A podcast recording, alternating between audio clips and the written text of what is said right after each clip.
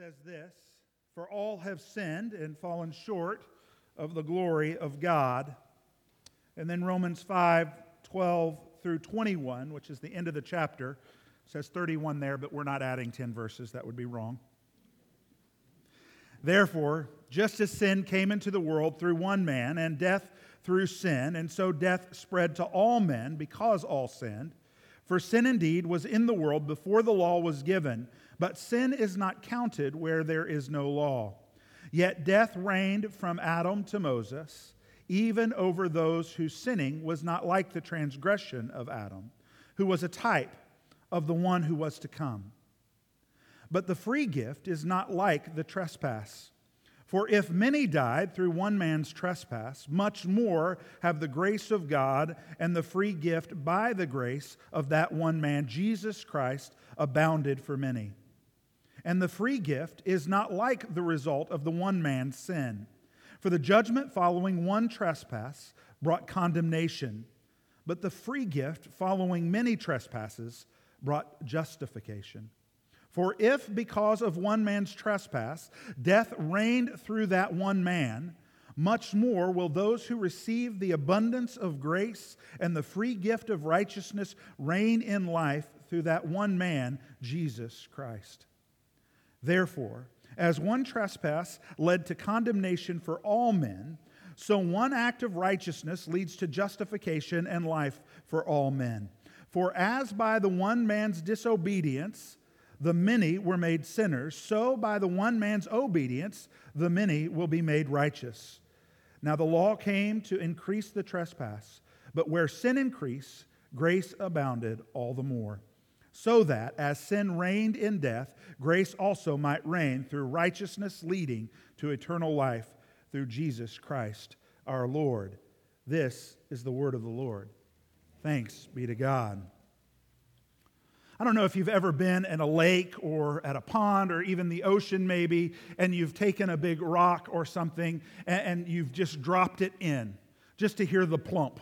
Maybe that's just me think there's an ARSM or SMRA or something like that that has to do with that. And you just drop it in, and what you notice is it goes bloop, and then you watch ripples go out like that. A lot of times when we think about sin and we think about Adam's sin, we can think of it like ripples. Well, that because of Adam, then there was just this ripple effect that keeps going and going and going and going. And that is one way to look at it. Except we then have to add another layer. I love my mom and dad. But sometimes when I look in the mirror and I see them, it freaks me out. Not because they're not beautiful people, they're very beautiful people. But because I recognize that as I'm getting older, I'm becoming more and more like them. And sadly, not just in my looks, Actually, my dad's a whole lot more handsome than I am. He's got a full head of hair. Not that baldness is ugly, bald's beautiful.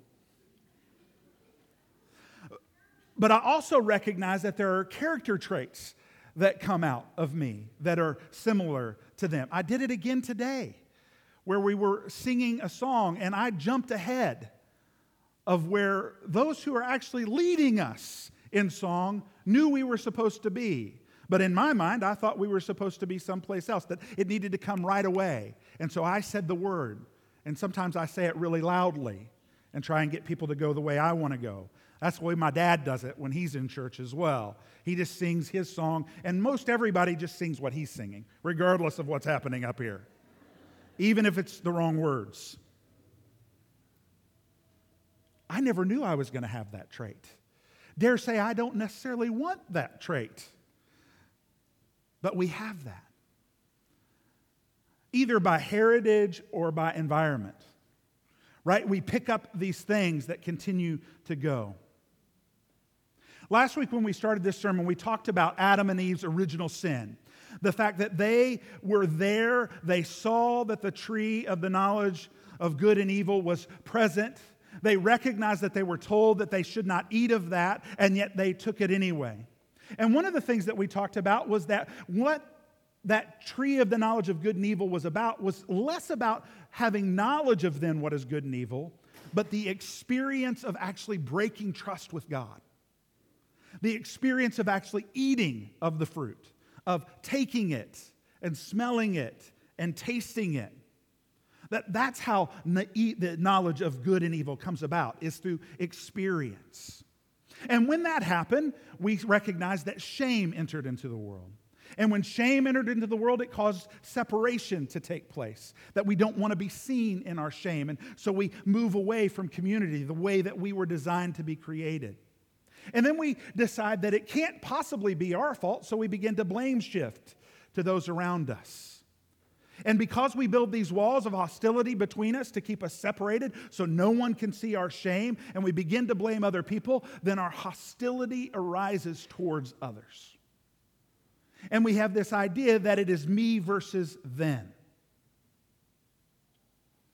And it was at that point that I said, Get off my back, Pastor. I'm a pretty decent person. But what we see Romans telling us is that, in fact, you aren't that decent at all. That it is because of Adam's sin that we too are in sin, that we are sinners. You recognize what he's saying there is there, therefore, just as sin came into the world through one man, right? You see it there where he says, even though that the free gift is not like the trespass, for many died through one man's trespass. He said that one trespass leads to condemnation for all men, that in Adam we all are then disobedient. We have to recognize that Adam, from the very beginning of the world and creation, is chosen and created by God in order to be a representative for all of humanity. That he is the one that God has perfectly chosen has created and breathed life into so that he could be in that relationship, whole relationship with God. And what is at the heart of the matter when Adam and Eve take that fruit and they discover and experience what separation is? Well, at the heart of the matter is trust. The ripple effect of that sin is that we then move to a place of distrust. Satan said, God surely can't mean that. And they believed him.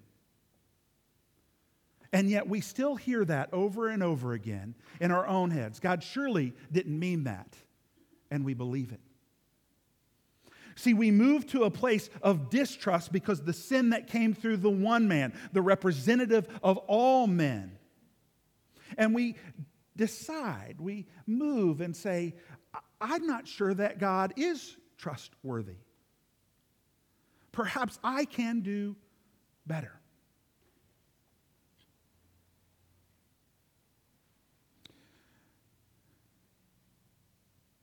I'm not a huge fan of testimonies.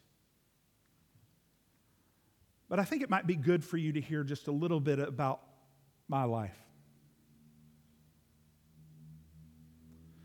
I'm a pastor's son who's the grandson of a pastor. And so I had all the right answers from an early age. And I firmly believe that God loved me. Now, part of that was because my parents loved me deeply and radically. And so I grew up thinking, why wouldn't everybody want to love me? Don't laugh, because I still believe it.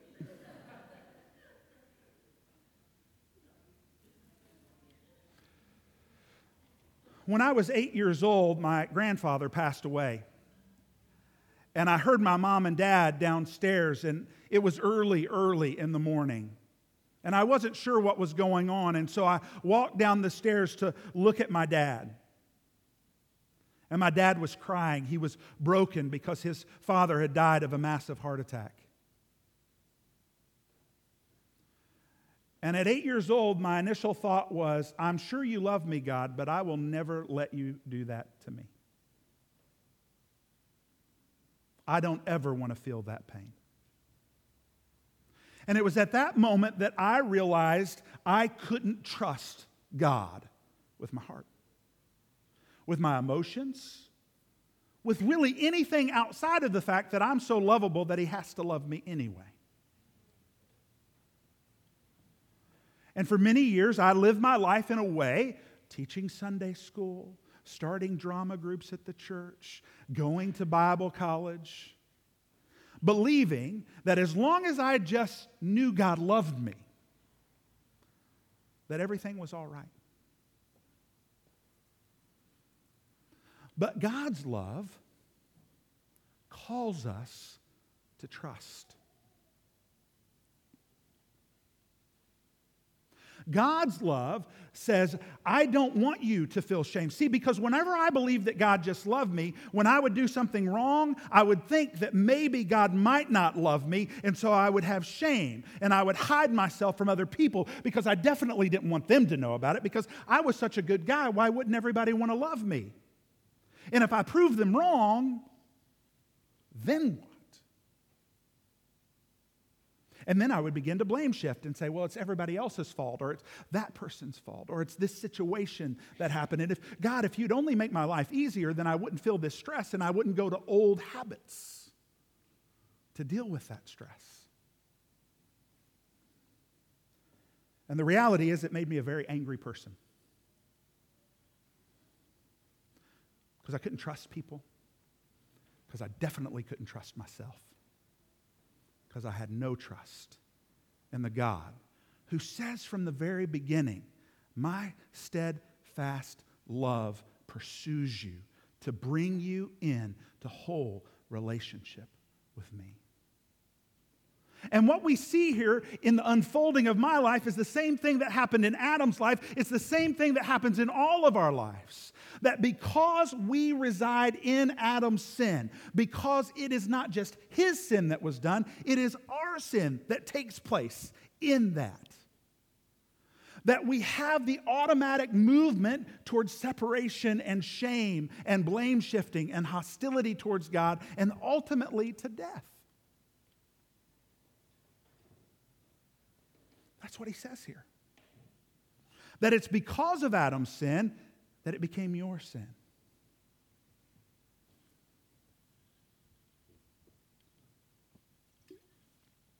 Well, how does that work? That can't possibly rewrite. Our individualistic nature, our desire to be proven as who we are, pushes against that and says, wait a minute, wait a minute. I should have an opportunity to prove myself as good. I should have an opportunity to prove myself as righteous. I should have an opportunity to prove myself as someone who is worthy of your love. Don't put Adam stuff on me. I'm not part of the ripple, I'm not part of his heritage.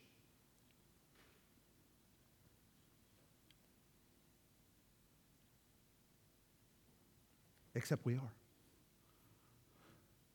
except we are in the fact that we think maybe I would have done better. But answer this.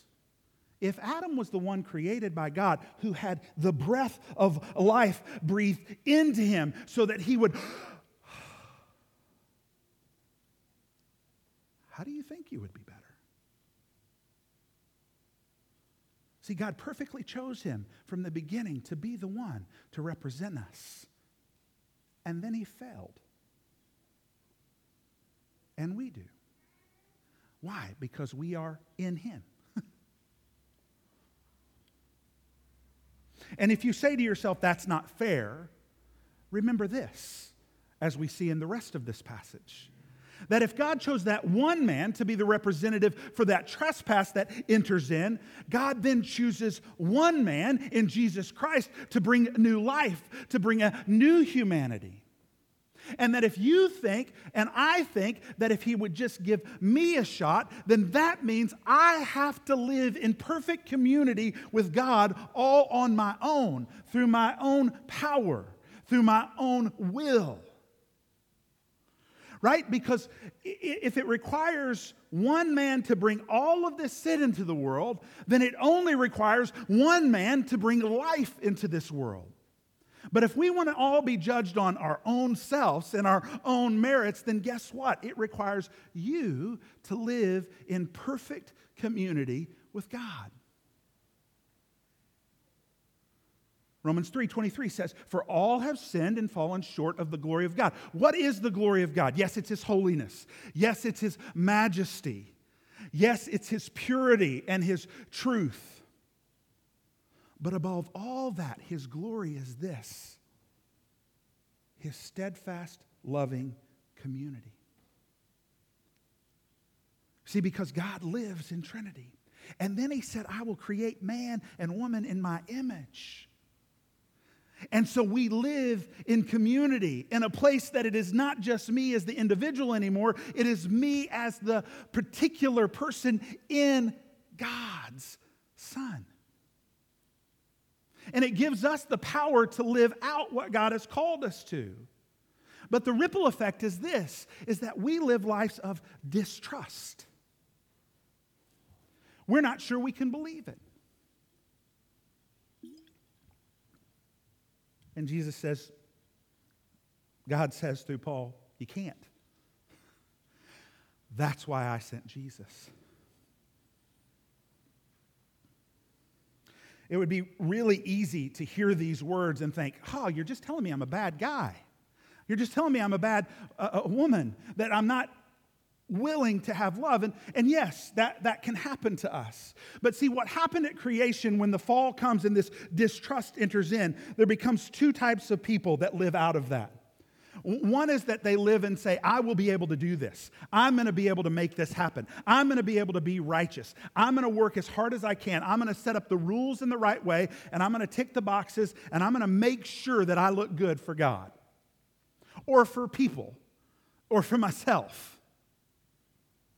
And then there's other people who they step out of that in that separation and in that shame, and they say, There's no way I'll be able to accomplish this. There's no way that I'll be able to get it right. There's no way. And so we either have really super prideful people, or we have really people who see themselves as unworthy of the love.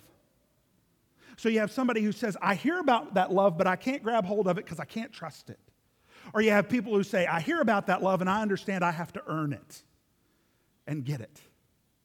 Because I can't trust that you'll give it to me freely.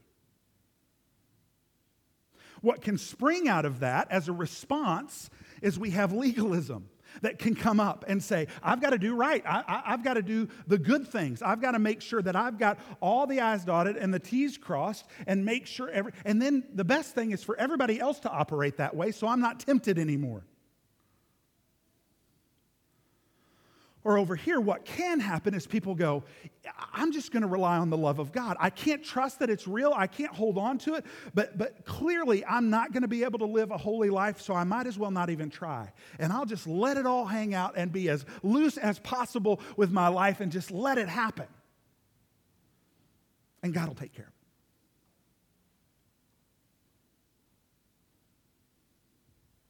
So one relies heavily on the holiness of God, and one relies heavily on this steadfast love of God. Except that God is both holy and filled with steadfast love. And so when we just choose one or the other because our distrust the ripple effect of Adam's sin keeps us from seeing who God really is, then we miss that it's actually not up to us. That we could never get ourselves out of the ripple. That I, even if I do plastic surgery that would make me look like a completely different person than I am. The moment I would look in the mirror, there would be a smirk or a, a, a thing that I might say that would be just like my parents. That we can't break free except for Christ, who came and broke us free. And so today we can go, I have a hard time trusting. And that's normal because that's sin. To trust that God is good, that He's steadfast in His love, that He is holy and has made us holy. But, as we'll learn more and more next week, it is through Christ that we stand. John Stott, in his commentary about this particular passage, says that we have two humanities presented to us. We have the humanity of Adam, and we have the new humanity of Christ. The new the humanity of Adam is one that is broken, one that is distrustful, one that in this distrust has to set up systems and places where we can find our own value and our own righteousness. The humanity of Adam is one that loves sparingly, that seeks justice for self, that is not outward focused and looking at God's glory, but it is inward focused, saying, How do I make myself be glorified? But the humanity of Christ, that new humanity, is as it always should have been, as it is now in the Father that is full of steadfast love, moving towards those, seeking restorative justice for those around them and themselves, who sees their heart as an operation of God's heart moving in the world, who is able to begin to think the thoughts of God, to look out and see the things that He is doing, and know that it is a place to give glory and praise to Him. The new humanity is one that doesn't rely on old schemes or ways to prove self, but rest surely in the knowledge that it is in Christ alone that I have worth, that I am loved deeply in Him. And ultimately, John Stott says this that the old humanity is death, and the new humanity is life. And so, as we talk about coming back together again, as we begin to look at our world and say, yeah, how do we live together after COVID's over? But how do we live together where there seems to be so much animosity to people? We have to go back to the beginning and say, sin came into the world that it caused shame and separation and blame shifting and hostility. And in that, it springs from the root of distrust. And that distrust remains because Adam sinned, and I'm in Adam's sin. Now, that doesn't mean I just get to blame Adam because I myself distrust as well. And in that place, then we sit today and we go, okay, but what's the answer to that? It's good that we know the problem and how it started, but what's the answer to that? Well, Romans here gives us an identification of what that is, and it's one man, Jesus Christ. And this isn't like a two parter, but it is. And unlike here, where shows on TV run every Sunday, Monday, Tuesday, Wednesday, which blows me away, by the way, that Master Chef somehow is on Monday and Tuesday and Sunday, and they're, you know, because that doesn't happen where I come from, my passport country. We had to wait a week to find out what happened. You kind of have to wait a week. Because next week we'll delve in to what God has done and that's Jesus Christ. So, one, I invite you to that. Come back next week and be with us. The overflow will be open, and we might have to do that because we're really close. Nobody count. we're good? Yeah, thanks, Michelle.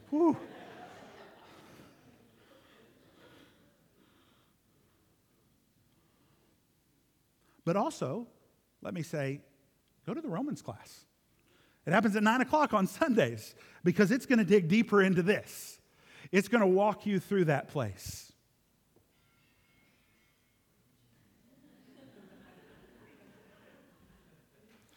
Hello, Lord.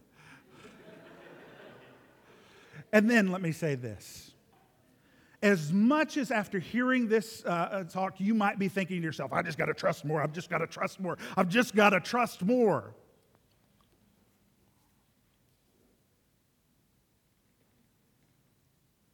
Can't. You can't force yourself to do it. But we can seek God's face, and He has already and will continue to do it for you. So let me pray. Father, when we look at ourselves, we can say we're worms. Oh, we don't like to hear that about ourselves. We can say we're not that great of people. We don't even like hearing that about ourselves. But in our heart, when Holy Spirit is moving, we recognize that that's true, and it is through you that we become good. It is through you that we become righteous. And so, Father, don't let our hearts be heavy. Don't let us be crushed by our sin. Outside of that, we need to be crushed so that we see you. Let us recognize our brokenness so that we can be bold in grabbing hold of your steadfast love and mercy and justice and beauty, not just for ourselves, but for all those that we encounter. That will be your sweet aroma of life, of the new humanity, of those who are for one another and not against one another.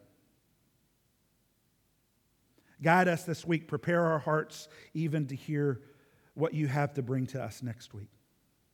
And in all of that, Lord, if there is anything that was not your words today, let them be burned up, let them fly away, let them be washed away, let them never take resident in our heart. But if these words are your words, Lord, if something has been spoken that is from you, let it take deep root in who we are and in our hearts so that it'll bear good fruit for you and bring glory to your name. It's in your holy and precious name we pray. Jesus. Amen. Would you stand and let's sing together in response to these words?